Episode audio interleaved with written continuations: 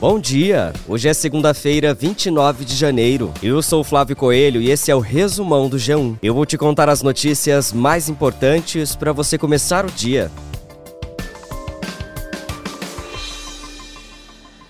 O salário mínimo, agora de R$ 1.412, será pago aos trabalhadores a partir da próxima quinta-feira, representando um aumento de quase 7% em relação ao valor anterior. Uma estimativa aponta que cerca de 60 milhões de brasileiros têm o seu rendimento vinculado ao salário mínimo. Além disso, os benefícios e serviços que utilizam o piso nacional, como o PIS/PASEP, INSS, seguro-desemprego e as contribuições mensais dos microempreendedores individuais também terão seus valores ajustados com base nesse novo salário mínimo.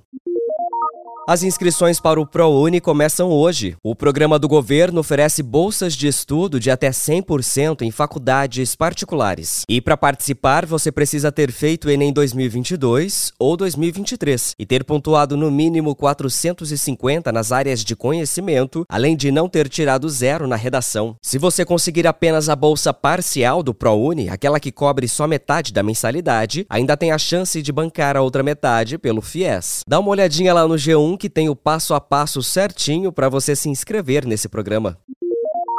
O presidente da Câmara dos Deputados, Arthur Lira, desmarcou uma reunião prevista hoje com os líderes partidários. A suspensão foi feita porque poucos parlamentares estão em Brasília, já que as férias do Congresso só vão terminar somente no dia 5 de fevereiro. O encontro tinha sido desenhado para tratar os assuntos que vêm incomodando a Câmara, como os vetos do governo à parte das emendas parlamentares, autorizações do Supremo Tribunal Federal para operações da Polícia Federal contra congressistas e a medida provisória da reunião e mesmo sem reunião, Lira estará em Brasília e pretende conduzir as negociações sobre os assuntos mais urgentes no Congresso.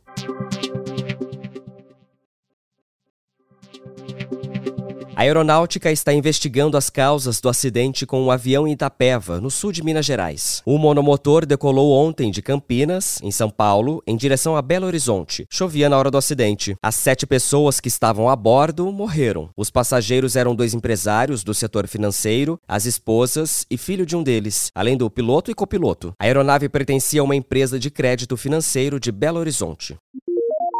Três militares americanos morreram e 34 ficaram feridos em um ataque à base dos Estados Unidos na fronteira entre a Síria e a Jordânia. As forças americanas vinham sendo alvos frequentes desde que a guerra entre Israel e o grupo terrorista Hamas começou, mas essas são as primeiras mortes de militares americanos. O presidente americano Joe Biden culpou o Irã de estar por trás da operação e prometeu vingança. O grupo Resistência Islâmica, que é apoiado pelo Irã, reivindicou o ataque, mas o governo iraniano negou hoje o envolvimento.